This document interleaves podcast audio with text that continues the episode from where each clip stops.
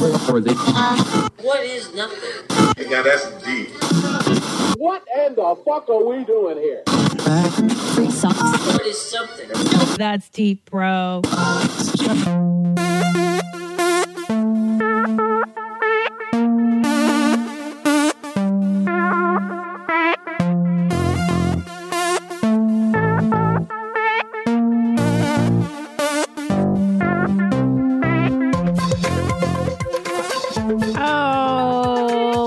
Deep Bro. Serious questions with silly people.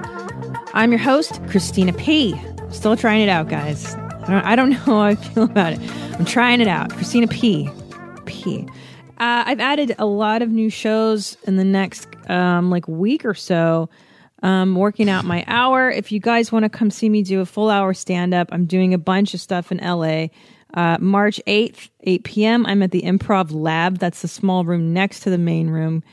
Uh, Mar- 8 o'clock show. March 9th, 8 o'clock show at the Comedy Store. I'm just doing a little spotty spot with my friends Marilyn Rice Cub, Joe Rogan, Greg Fitzsimmons, and more. It's a fundraiser for, um, for a children's school. March 10th, 8 p.m. show. I'm headlining the Ice House in Pasadena. Come see me at the Ice House in Pasadena. 8 o'clock show. March 13th, I am doing a delightful afternoon at Flappers Comedy Club, 4:30 p.m. show. How funny is that, right? I kind of like that because then, you know, it's like that's a Sunday. Why do you want to be out late? I never understood the people that are like, "Let's rage on a Sunday." That's that's the Lord's Day. You know what I'm saying? You know, you know, you know. Yeah. Okay, March 15th. This is the uh, this is the biggie. So March 15th, 8 p.m. show. I'm at the Brea Improv, Brea Improv, March 15th, 8 p.m. Come see me. And then I headline Flappers, the main room, Flappers Comedy Club in Burbank, April 1st and 2nd. And then Ventura Comedy Club, April 20th, 8 p.m. show, Ventura Ventura Harbor Comedy Club. Get your tickets there, May 27th through 28th. I'm at the Comedy Store in La Jolla, La Jolla, California. There you go. You can get those tickets at thousandranch.com. Uh, that's where I have links up for everything. Also, hey now, do you shop on Amazon? I know you do because you're smart and you listen to the show. Uh, it- every time you do your shopping on Amazon, I just ask that you use my banner on that'sdebropodcast.com. You just click on the little square that says Amazon, and then it takes you to amazon.com. You do your shopping as you normally would. It just kicks back some some change to the show. There, business, Twitter at Christina P, Instagram, uh, Christina P A Z. Ugh. Okay, are we done yet? oh, that's exhausting. So, my subject, my topic today is uh, perfectionism because I really, I mean, I really got an overwhelming response from you, the listeners, on the last week's topic of self hatred. I mean, I, whew, I had no idea that this would be something um, so major, so major that it really resonated with you guys. I'm going to read some of the emails that I got. And um, you know what? Let's just kind of do self hatred part two with uh, with a little bit of its kissing cousin, perfectionism, thrown in, because those two are totally related and they're horrible. Oh, it's fucking horrible, man. Horrible, man. There you go. So this is it. This is my last That's Deep Bro from the studio. That uh, I've been I've been coming to the studio. We live by the beach, and that is going to end. We're going back to LA, man. And this is my last show in the studio that has been horrible, actually. I don't know if I've talked about it on this show, but uh, we have a Pilates studio downstairs. Um, and then a woman next door who does all her phone calls exclusively on speakerphone. Isn't that neat? When somebody thinks that everybody else wants to hear every detail of their conversations. Not only that, she also has like cowbells on her door. So every time somebody comes or goes, ding, ding, ding, clickle, clackle, clickle, clackle, the whole floor gets to hear it. Really kind of, um, kind of a classic a hole move. You know what I'm saying? Yeah. So there you go. That's what's happening in my life. All right, man, let's get it going. You know, I've just, I was in such a good mood this morning when I woke up. I was listening to the Pixies and I thought, oh, this is a good song. This is such a good song. It's just a good song.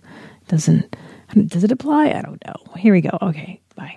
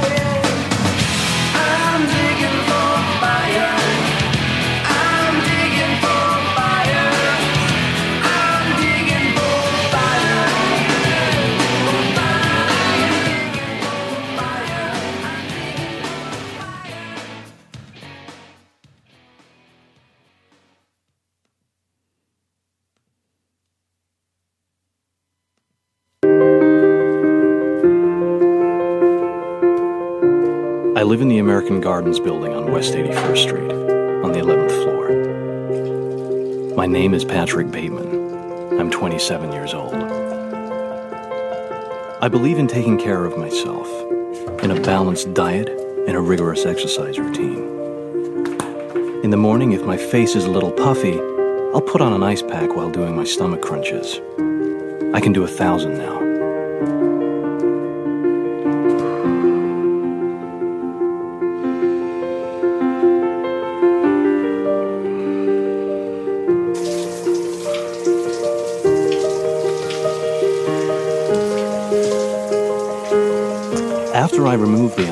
I use a deep pore cleanser lotion.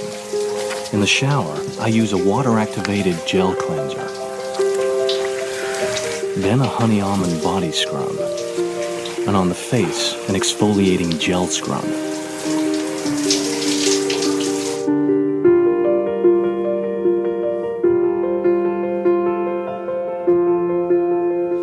Then I apply an herb mint facial mask, which I leave on for 10 minutes while I prepare the rest of my routine. I always use an aftershave lotion with little or no alcohol because alcohol dries your face out and makes you look older. Then moisturizer, then an anti aging eye balm followed by a final moisturizing protective lotion. There is an idea of a Patrick Bateman some kind of abstraction. But there is no real me, only an entity, something illusory. And though I can hide my cold gaze, and you can shake my hand and feel flesh gripping yours, and maybe you can even sense our lifestyles are probably comparable, I simply am not there. Who doesn't relate to that, huh? Isn't that your morning routine too? Uh, of course, that is American Psycho. All roads lead to American Psycho for me. I, that movie, it's it's so funny. Every time this movie is on, I have to stop what I'm doing and watch it because Christian Bale is am- amaze. The, the it's so funny. The show, the show, the the movie is so funny to me. Um, come on, it's it's Dorsia, everything. It's ridiculous. It's the yuppies of the '80s, the extreme uh, yuppieism, consumerism, emptiness of of the 80s and where better to place the story of a of a psychopath than than that time in our in our culture. Um but there you go patrick bateman uh the ideal. He's a he's a perfectionist it looks like and i don't know if he's any happier for it. I don't think anybody really is. I think it doesn't it turn into a horrible trap of its own trying to stay perfect? Um in fact, this podcast, you know, I, it's chaos moving, And I was like, you know, I really should sit down and, and outline this episode out like I normally do. I actually kind of sit down and I know where I'm going to go and what I'm going to say. And I thought, you know what? I'm doing it on perfectionism. Maybe I'm going to wing it a little bit more than I normally do. So I'm going to try to not be so perfect with my podcast because in the past, I don't even, you guys don't know this. You don't know this about me, but you know, the first, I don't know, few of these, 10 of these are, I was really uh, nerve rackingly trying to get it perfect. I got to be smart. I got to know all my shit. I got to sound funny and, and interesting and this and that and this and that. And um, I think eventually you, it's so exhausting. I had to think about everything I was saying and blah, blah, blah. Ugh, I can't do it. And I think, I think actually podcasting has taught me a lot about letting go of perfectionism because doing your mom's house, doing that's deep, bro. You know, you feel you do so many hours of this of just talking, and um, it's not always perfect. And you, I say things that I don't even remember. Like people will tweet, "Oh, you said this funny thing," or I'm like, "I have no idea, dude." You just, I have to let it go into the ethers. It's a stream of consciousness thing, and I, it's, it's really let, it's really let me cut, cut me some slack. Let me cut. Was that even a sentence? Ay, ay, ay. It's helped me cut myself some slack. That was English. Remote remotely English. Okay. Um, no, but seriously, podcasting ha- because I do so many episodes of things kind of helps me let go of that um, perfectionism. You know, and I and I know some podcasters like to go back and edit down their episodes, edit out the ums or oh, there's a lull, let's get that out. And um, I, I was never that bad with it, but I don't know. I like to let the chips fall. And I think maybe being a stand up, I'm a little comfortable with. I like being imperfect with stand up. I think that's the best. I mean, don't you love going to a stand up comedy show and, and seeing something surprising happen? In fact, those are the most um, engaging moments in somebody's act when things fall apart and the joke didn't work. And, you know, the drunk in the front row is calling you fat and now you have to go off book. I love those moments um, in stand up, the chaos of them. And actually, now that I think about it, I recorded my last CD, Man of the Year. I, I recorded it twice because I did it in DC. Um, and I remember there was a scene, the scene, a part of my act where I talk about getting into fights I got into a fight with this black girl, Rosina Johnson, which will air, by the way, on Ari Shaffir's This Is Not Happening on Comedy Central pretty soon. I think it's coming up this season. Um, but anyway, I was telling the story of getting into fights in public school in the 90s, and some drunk bitch was rattling off, and I just, you know, told her to shut up like I normally do. And she lost her load on me because she was hammered. And um, I had her thrown out of the club and she threw a shot glass at me at the stage. And which, by the way, very few occupations do people throw glasses at you. Um, but to me, it was normal at the time. I was like, oh, yeah, it's not the first time that's happened, by the way. I've had beer bottles thrown at me very early in my career. But um, anyway, that happened during the recording. And I remember my instinct initially was like, oh, this is great. This is going to be so great on the CD, this catastrophic moment um, blah blah blah. And then I kind of chickened out at the last moment because I realized what's great in the moment, uh, sometimes not so great on comedy CDs necessarily. People don't really. You kind of need to be there to see what happened. Um, but yeah, imperfection and the perfectionist in me. Guess what I did? I re-recorded the CD in LA in Pasadena. That's that's how neurotic I was about getting everything just right. So hey, am I perfect? No, uh, still struggle with it. But yeah, there we go. And there I am with it today. I will tell you what has helped me let go of a lot of self criticism. And, you know, uh, that is having a kid because, boy, I tell you, you don't. You don't have time to even think about yourself as much. I, I mean, when I think about now the amount of time I would just sit around, um, just thinking, just thinking about myself I really don't have that luxury right now, and it's kind of a good thing. kind of thankful because uh, I don't really I, I don't really take those thoughts to a positive direction. it's not like I sit there going like, God, you're amazing, Christina. What a great job you did today. Uh, you're doing things right. Everything's awesome. Like you're so skinny. Your so, hair looks amazing. God, your skin is so so youthful and vibrant. Like I don't think those thoughts. Um, I don't think most of us do. And judging by our emails that I got from the last episode of Self Hatred, we share um, a, a, a love of self loathing. I will call it that. I had no idea that so many of you totally resonated with that topic.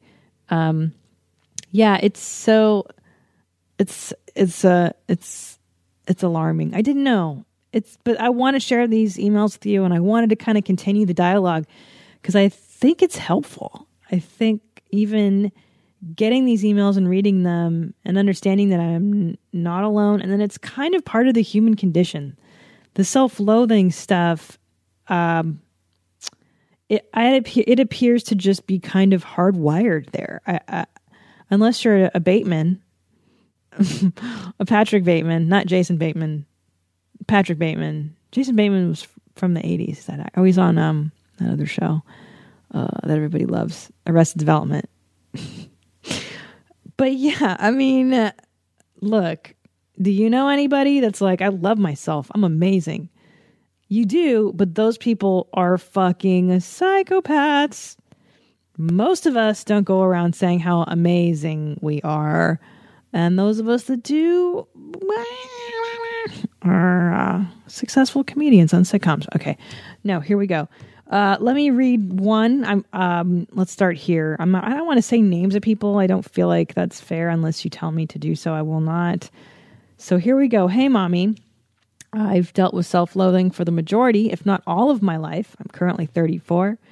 In my early 20s, after getting out of the army, I tried all sorts of remedies to get my negative feelings under control. I had just injured my back on medical discharge, and it's a huge hit to go from being really athletic to barely able to walk down the hallways at the hospital. I tried meditation and every other thing that said it would help with self depression slash self loathing. I ended up going with alcohol. Yeah, man. That's, yeah. You know, I realized that I drank a lot more before I got preggers. Now it's like not even worth it to drink because I got to wake up all night and breastfeed and all this and that. But I loved alcohol. I drank a lot and I think it made me fat. it made me fat and more depressed. Like the temporary fix is awesome, but it's like not even worth it anymore, especially past the age of 30 when you can't metabolize that stuff and then it just turns into fat and it makes you sluggish and tired the next day. You know, like what was I trying to Ah, oh, shit, sorry. oh, guess what, guys? The Firefox 44.02 uh, update is available. I'm so glad that this has notified me. Thank you, computer. okay. Alcohol. Yeah, kind of not worth it now. Okay, anyway. So he ended up going with alcohol. Says, uh, this fucked me up even more. I was paralyzed. I was paralyzed with fear of failure and even more importantly, fear of success. Oh, hell yeah. I started taking anti anxiety slash depression meds. There we go. That's our our do our dyad. That's two, right? Anxiety and depression. I think we should also add in perfectionism to make it a perfect triad on That's Deep Bro. what we all feel anxiety, depression, and perfectionism. Anyway, he started taking these meds. They did their job for sure. They worked well enough to where I wanted to come off of them in order to have my full range of feelings back. That's cool. The only tactic I've found to battle self hatred is taking myself less seriously hmm, I'm better at letting myself off the hook for little fuck ups, such as the example you use with tying your shoes. I try to think, okay, buddy, pay attention. This is definitely not the end of the world. I stop and think of someone else reacting like that, and that's usually enough for me to be like, I think I'm overreacting. Self compassion and just being aware of how you are reacting and why can be a great way to get these fe- types of feelings under control. One thing that helped was volunteering. Ooh. feeling like I was contributing to the world and not just plugging away at a job I hate. It gave me back the confidence I needed to move on from my rut and find a job that was meaningful to me. For those out there with these same issues, just be patient with yourself. You don't have to force love upon yourself. Consider things you can, can't change in your life. You bang your head on the desk, sitting up from plugging in your comp- from plugging in your charger. Fuck. Yeah, it sucks. Is it the end of the world? Probably not. Anything you can do to change it? Probably not. it may even make you more mindful of it next time. Give yourself a break. You deserve it. Hey, now, that's a great email. Uh, and isn't that interesting? Um, what he says about just being compassionate. You know, even though, even since last week, like uh, discussing the idea, just the very idea of being compassionate towards oneself and looking at oneself as an objective other. Um, like I kind of tried to start doing that this week. Um, just really monitoring my self talk and going like, "Oh, that was bad, dude." Like, you know, I mean, like I, I'm a, I'm chunkier now because I just had a kid and it sucks. Like my body's I'm so fat and out of whack and um, but I'm aware. Listen, don't email me and tell me that you're not fat. You had a baby. I know, I know, I know, I know, I know. But um, it's a process to get back down to where I was. And it's really hard for me not to look in the mirror and just chastise myself um, for that month of just eating Carl's Jr. Western bacon cheeseburgers.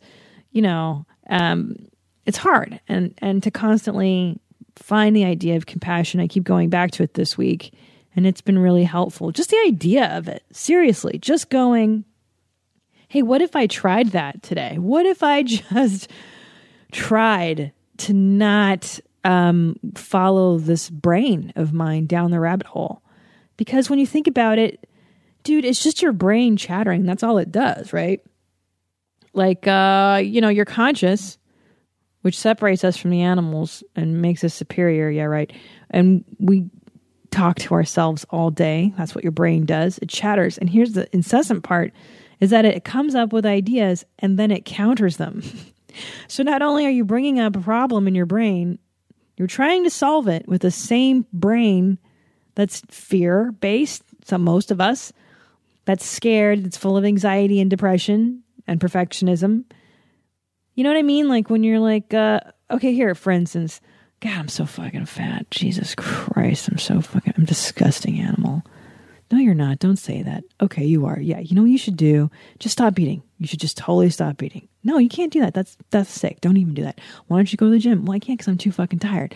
You're just gonna stay fat forever. Like I get these thoughts, and it's silly because it's just your dumb brain answering the premise that your brain came up with. And I think once you understand that your brain is just talking to your brain, kind of that kind of helps to detach um, from the actual dialogue of what's happening because it's not sane. or it just it's just the chatterbox. And that meditation stuff i agree. Like i i went heavy into meditation and self-help in the last year. And then um and i think stuff just happened that kind of really not broke me down but just cracked me open. And i and it couldn't be solved with meditation.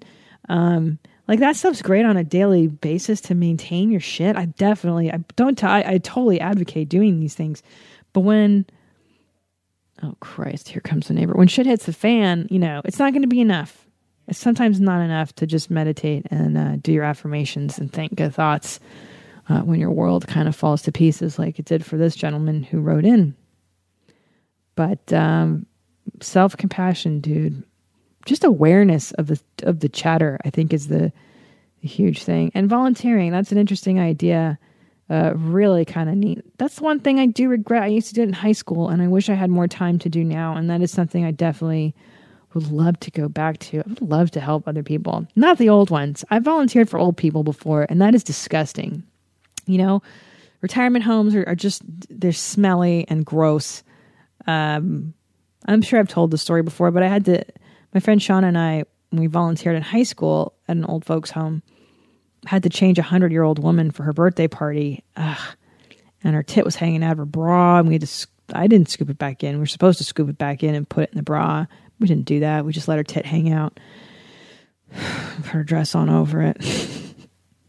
I'm a bad person, but you know, nah, not old folks. Maybe like homeless people or homeless people suck too. You know, I used to give sandwiches to them. I volunteered doing that before in high school too. You know, you wake up at five in the morning and you make sandwiches for homeless people and you hand them out. A lot of times they're they're not very thankful. You know, and that kind of bothers me too. Uh, they complained about the sandwich you gave them, you know. But in all fairness, they weren't great sandwiches. I remember one time they just had us put like shaky cheese and butter on bread and give it to people. I was like, dude, I wouldn't fucking eat this if I were homeless. Better get your life. Can't give no homeless people no shaky cheese on toast. But the idea of contributing to the world and not just plugging away at something you hate, I think is really, really key to get out of yourself. Um, yeah. Even doing this show gives me a sense of, of purpose and meaning. And I, I love that this this is kind of a dialogue between you guys, between me. Uh, we're sharing it. It's good. It's fucking good. Patience with yourself. That's something I struggle with constantly. I like things to be done now, now, now, better, bigger. I'm good now. Because I don't like feelings. I don't like uncomfortable feelings. Ugh, aren't they the worst? feelings are the worst. Yeah. Okay. Let's see. Let's see. What else do we have? Oh, hey. So the person that wrote in, uh, that prompted this, wrote back to me. So I thought I would share that with you. Uh, she writes, Hey, main mommy. That's right. I'm the main mommy. Thanks for all your kind words and your no nonsense perspective. Yes, like Dr. Laura. Um, anyway, she writes, I did find a therapist and she, she specializes in self compassion. So, right in line with what you were talking about, I'm seeing her every week. Great. And so far, it's been good. Great. She writes, Maybe I hate myself a cunt hair less than last month. Oh, I love that phrase. I forget that phrase, cunt hair, and I like it.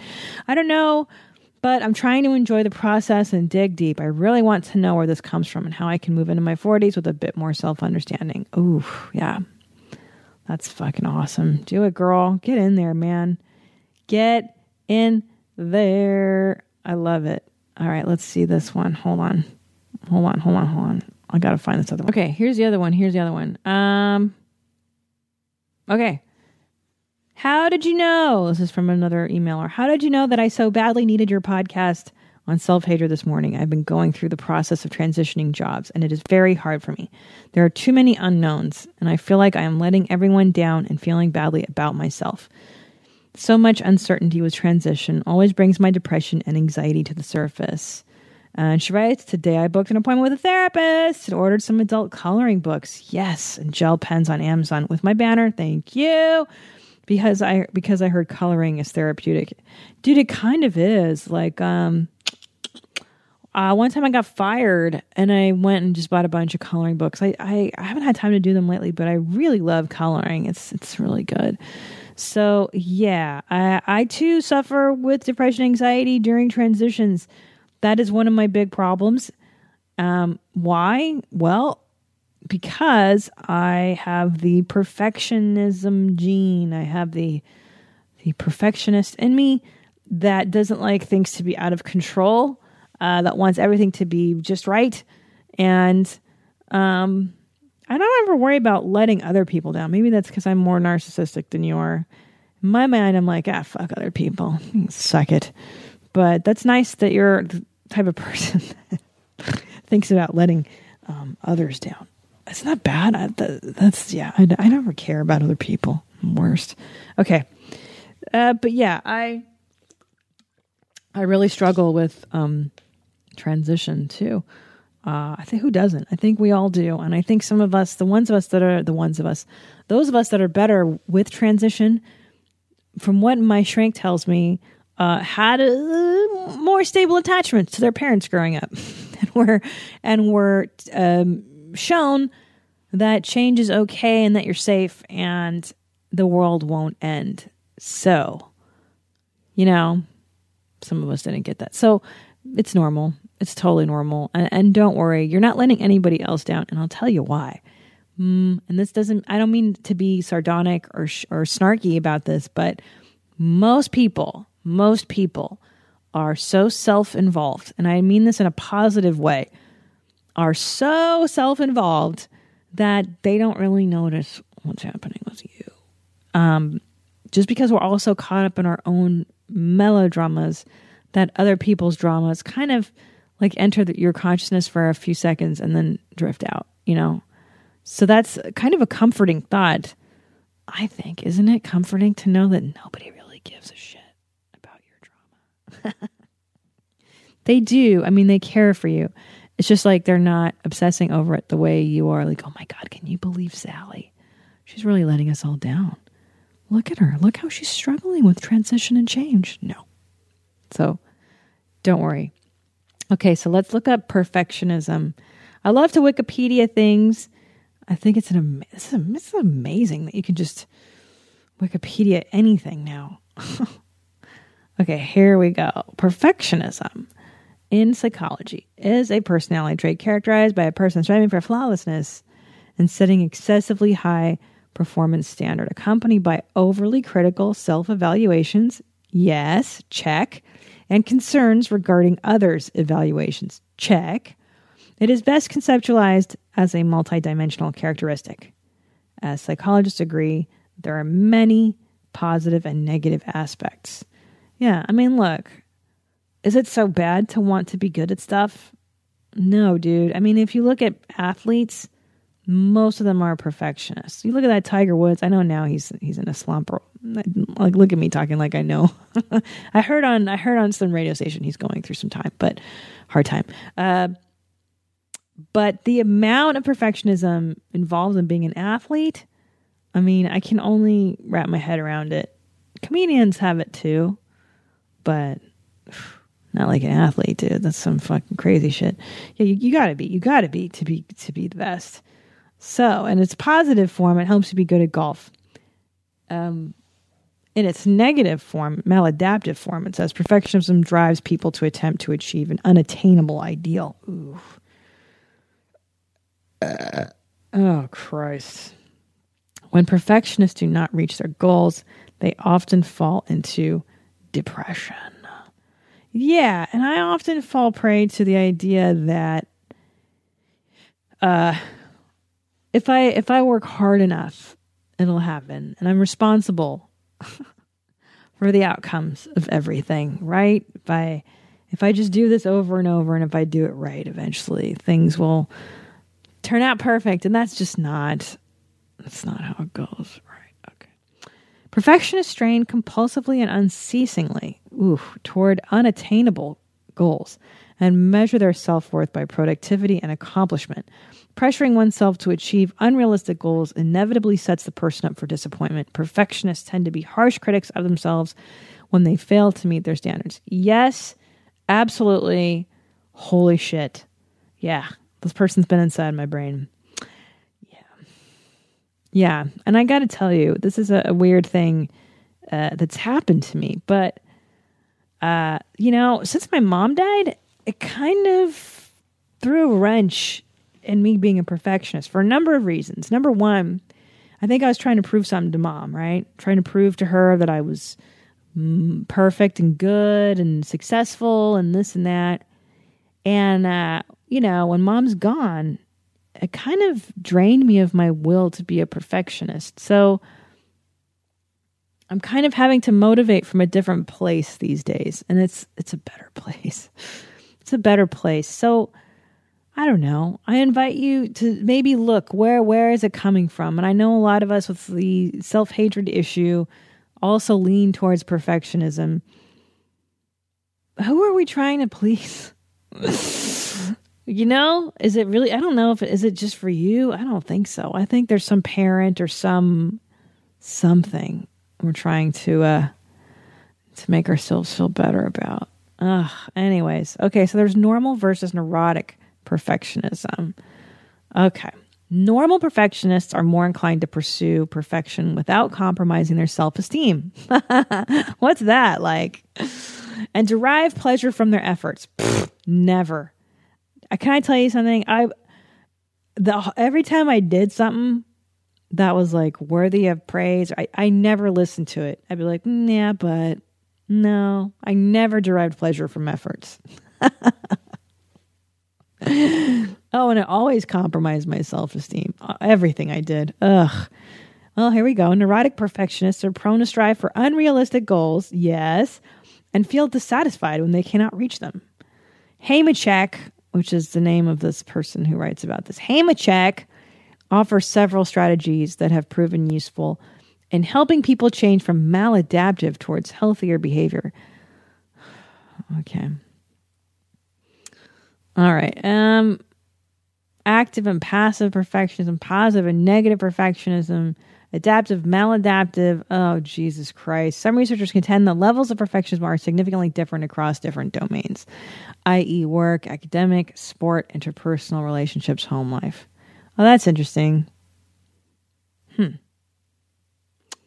Um, some other people say that normal versus neurotic perfectionism, mm, th- those terms shouldn't be called that, and they hold that perfectionist desire perfection and fear imperfection and feel that other people will like them only if they are perfect. Oh, that's interesting. Hmm. Okay. Sorry, I'm reading this now as I should I should prepare it. See, there's the perfectionist in me. This person argues that perfectionism should be distinguished from striving for excellence, in particular with regard to the meaning given to mistakes. Those who strive for excellence can take mistakes, imperfections, as incentive to work harder. Unhealthy perfectionists consider their mistake a sign of personal defects. Totally. For these people, anxiety about potential failure is the reason perfectionism is felt as a burden. Oh my God. Yeah, see, that's interesting. Yeah, I think I was so afraid of being a loser for so many years that that was my motivation for doing stuff. and that sucks because then everything you do or don't do like affects your sense of self and your self-esteem. That's the danger of perfectionism is that it hinges on am I good or am I bad? Did I do it? Did I not do it? Ugh, and it's up and it's down and it's external based, externally based, um, your self worth, and that is horrible and depressing. Oh my God. Ugh, what a nightmare. All right, so what's the solution? Because all this stuff leads to neuroses and personality disorders and narcissism and depression, right? All this perfectionism, which I think a lot of us carry with us. Well, guess what, guys? The only treatment is therapy. Figuring out why you're doing this stuff to yourself, journaling a bunch, I guess, self monitoring and honesty with yourself. Yeah. There you go. So, the really, I mean, look, there's no way around this stuff. Um, I guess the only way is to be cognizant of all of this, right? Because we can't, uh, you can't solve it. Um, never going to happen. The only thing you can do is manage it. And I was watching the show called like The Preachers of Atlanta or something on um, Oprah's network, not the OWN one. Uh, I I can't remember. Anyway, Oxygen. And uh, God, it was this great moment where this preacher was talking about fatherless sons in Atlanta. And this one man stood up and he's like, you know, my dad abandoned me. And he started crying. And it was like this sad moment. And the entire congregation like laid hands on him. Like, I'm not super religious, as you guys know, but um, it was kind of a nice moment in that show.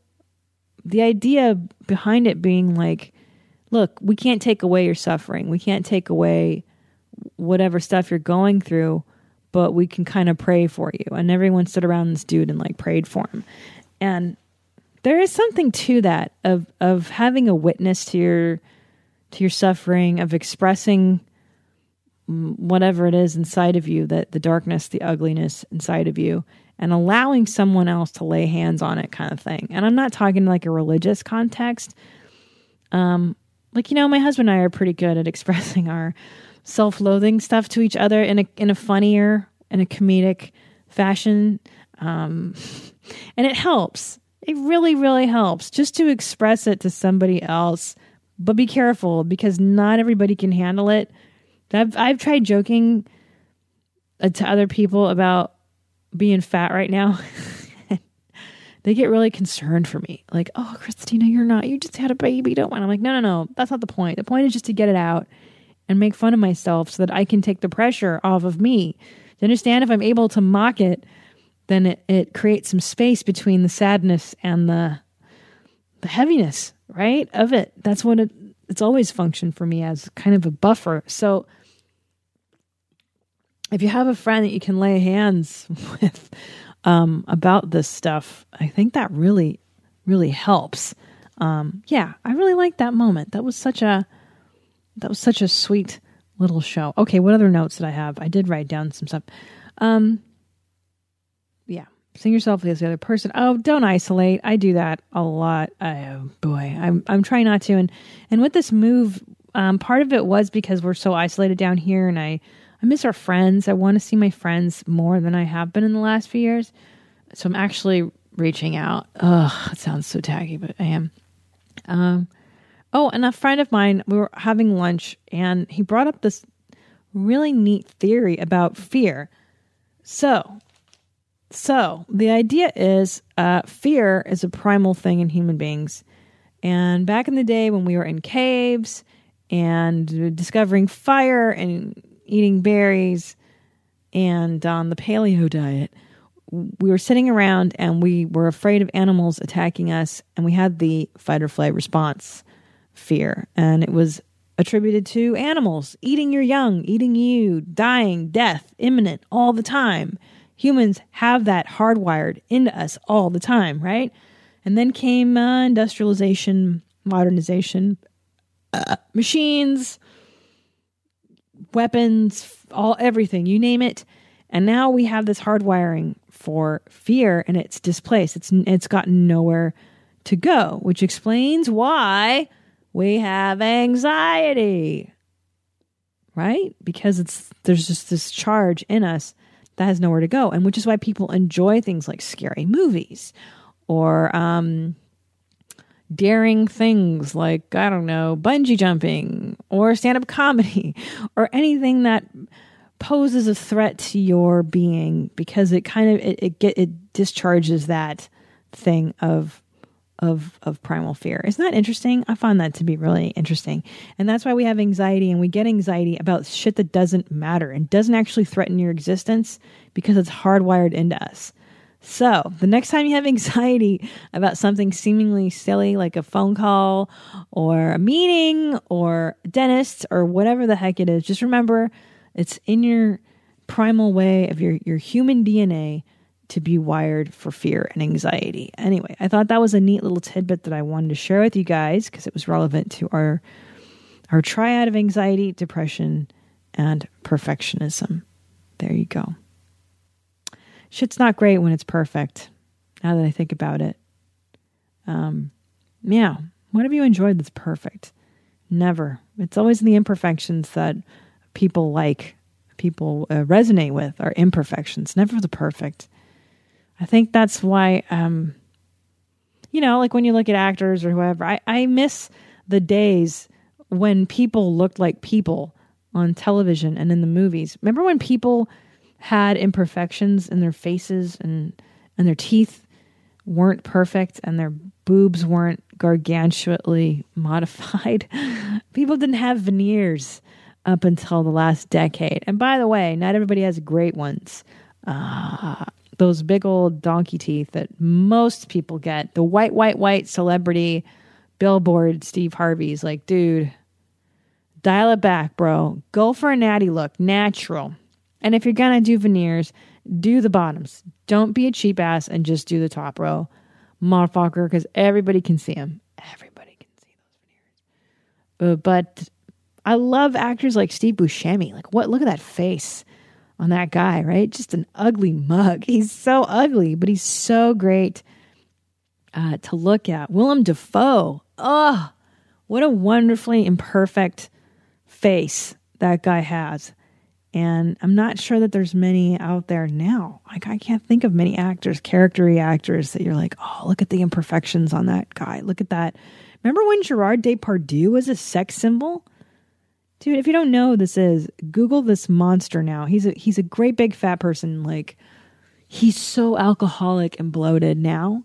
he was gross. He, listen, real talk. He was gross when that movie Green Card came out. There's a movie called Green Card in the early '90s with him and Andie MacDowell, because she was the hottie of the '90s too for a minute. And this guy Gerard Depardieu is he was a French actor. He is a French actor. He's not dead yet, but he will be soon. And um, there was a minute where he was considered a sex symbol. I, I didn't get it. I was too young. I was really young when this shit came out. And Americans were like, oh, it's so French. And he has this hideous potato nose and he was kind of hunched over and, you know, husky, just lumbering, awkward oaf. And uh, for a minute, the ugly guy was the sex symbol and it was super bizarre. But um, yeah, I don't know if that would happen today. You know, not like those pigs like Ryan Gosling. Ugh. that guy's so gross. Taylor Lautner. Ugh. These pigs that they put in the movies these days. Where, where's my Gerard Depardieu? Nowhere. Nowhere. So there you go. Anyways, here's what I wanted to ask about. Um, this is going to sound really stupid, but I'm putting a call out there because I'm really fascinated with this subject. And I realize the irony in me putting out a call on social media for this, but I'm hoping that one of you can help me. I would love to do an episode about going off the grid. And I'm aware that whoever would probably be doing that right now is not listening to my podcast. so maybe you at one point were off the grid um, but you've rejoined us in society. Were you a hermit? Were you a homesteader? Were you a doomsdayer? Were you a tiny houser? Just were you off the grid? Or were you a miser? That interests me too. People that don't pay for things. That's so fun. And you can live. You can totally live in this country off of people's garbage. And um, you can, you know, wheeze internet off your neighbor. You can there's so you don't even need cable now. You know there's so many ways uh, that you can survive in this country because of the ridiculous amount of wealth and waste. you can live from dumpsters in this country. That's how wealthy we are. Um, yeah, wow. So, have you done it yourself? Do you know somebody in in in who's off the grid? I would love to talk to that person and uh, and hear some Oh my God, did you hear that? Oh, it's so loud. I hope you can hear this. It's my neighbor. It's my neighbor doing something on a Saturday. Ugh. God, I hate her. Okay.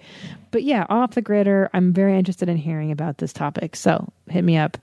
Uh, that's Deep Bro Podcast at gmail.com. And there you have it. All right, guys, I got to go. I got to pack. I got to I got a lot of shit to do. We got to move the studio, and I'm not looking forward to moving. It's a source of great anxiety. It's the worst. Uh, but we're moving somewhere cool and, and more space, and it's going to be great. And I will see you uh, next week.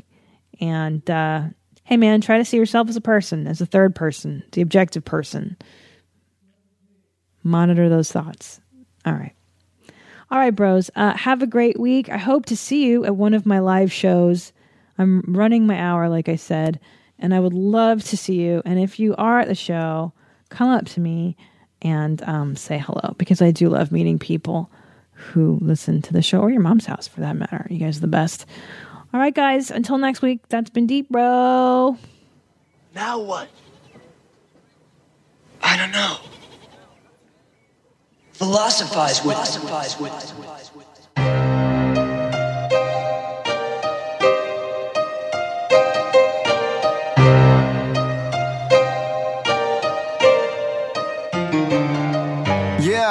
Christina P, aka Miss Jeans. This ain't your mom's house, it's a different theme. Gotta be critically thinking. Like you caught up at a cocktail party, odd thoughts start to sink in. John Locke, or was it Socrates? Aristotle or Plato, maybe Hippocrates. Got us talking all properly, topically. Just a comedian discussing these philosophies. Serious questions, silly people. What's that? What's that? That's deep, bro. It is the ultimate metaphor for life. And you know what that is? What? That's deep, bro. That's deep, bro.